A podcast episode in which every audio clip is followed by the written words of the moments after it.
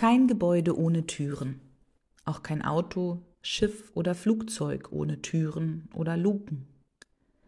Beim Nachdenken über für mich wichtige Orte, die im weitesten Sinne Bauwerke sind, fällt mir auf, dass ich vor meinem inneren Auge besonders oft an den Türen hängen bleibe.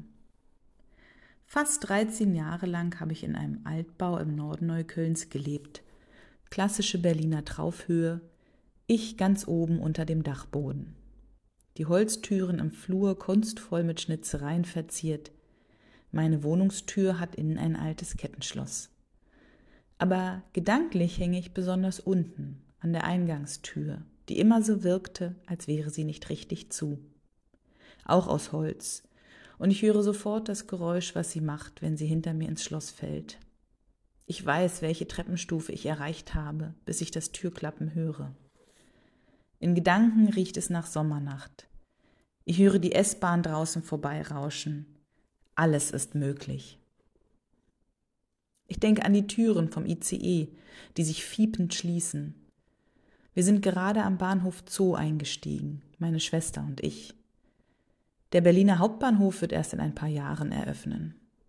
Wir sind auf dem Weg zu unserem Vater. Die gut dreieinhalb Stunden im Zug sind wir weder bei unserer Mutter noch bei unserem Vater. Wir sind einfach nur wir, gerade nicht im Einflussbereich der zankenden Eltern.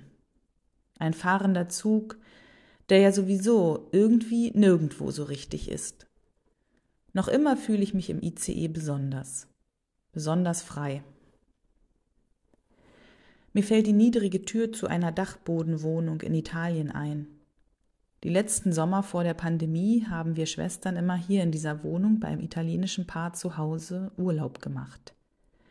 Man muss sich ducken, wenn man durch die Tür hinaus will. Dann kommt direkt eine steile Treppe. Und noch weiter unten liegt das Meer, verheißungsvoll.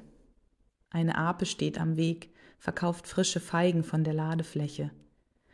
Unsere Flipflops schlagen ihre bekannte Sommermelodie auf der Straße. Mir fällt noch eine Doppeltür ein. An das Pfarrhaus, in dem ich einige Jahre als Kind gelebt habe, wurde ein paar Jahre nach unserem Einzug noch ein Gemeindebüro gebaut, welches sich genau in die Lücke zwischen Wohnhaus und Gemeindehaus einfügte.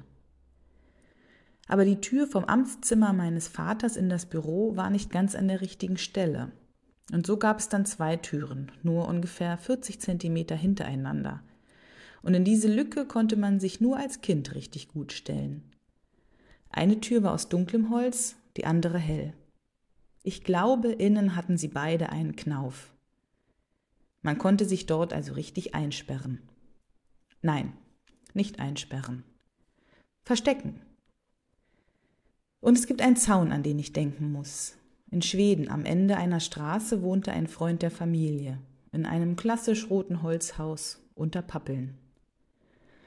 In seinem Gartenzaun aus weißen Holzlatten gab es viele runde Löcher und Vierecke, dekorative Auslassungen. Und ein Herz. Ja, ein Loch im Zaun, das nicht rund oder eckig ist, sondern ein Herz. Ich schließe Türen hinter mir nur ungern. Ich habe sie am liebsten immer noch ein Spalt breit auf. Mindestens. Ich weiß es Gott. Du kommst im Zweifel nicht durch die Tür. Aber ich mag den Gedanken, dass du alle diese Türen auch kennst. Und die Freiheit, die sie auf ganz unterschiedliche Art für mich bedeuten. Du hast auch sofort den Geruch des alten Flurs in Neukölln in der Nase. Du weißt, wie schrill der Warnton der ICE-Türen ist. Du hast die Hitze hinter der italienischen Dachbodentür gespürt. Du kennst das Versteck zwischen der hellen und der dunklen Holztür und du fühlst die Freude über das Herz im Holzzaun.